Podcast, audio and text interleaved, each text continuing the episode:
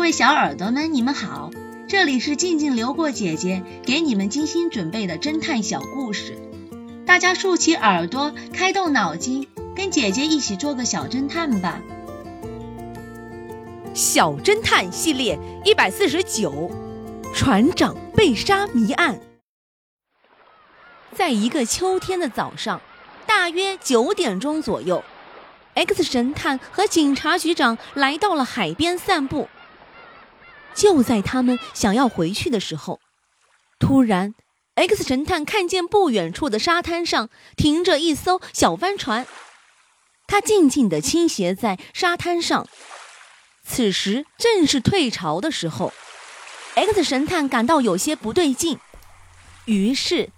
他们走进帆船，对着船舱大声喊了几声：“里面有人吗？”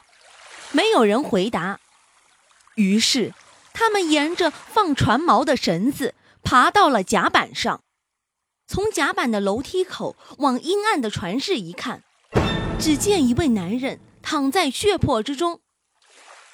X 神探仔细查看了一番，他断定，这个男人就是小帆船的主人。只见这位船长的手中紧握着一半被撕破的旧航海图，上面血迹斑斑。他躺卧的床头上还竖着一根已经熄灭的蜡烛，蜡烛的上端呈水平状态。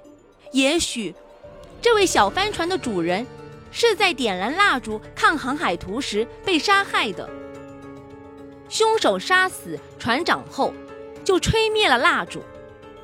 夺去航海图后逃之夭夭。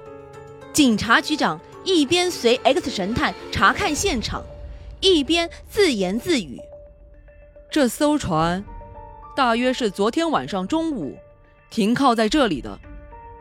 船舱里白天也是非常阴暗的，即使在白天看航海图，也需要点蜡烛。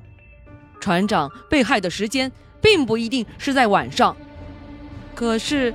船长到底何时遭到毒手的呢？X 神探说道：“船长被害的时间应该是在昨天晚上九点钟左右。”小侦探们，你们知道 X 神探是如何推断的吗？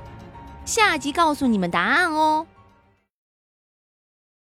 邮政局长被害案，这个故事的真相是，凶手是第一个人。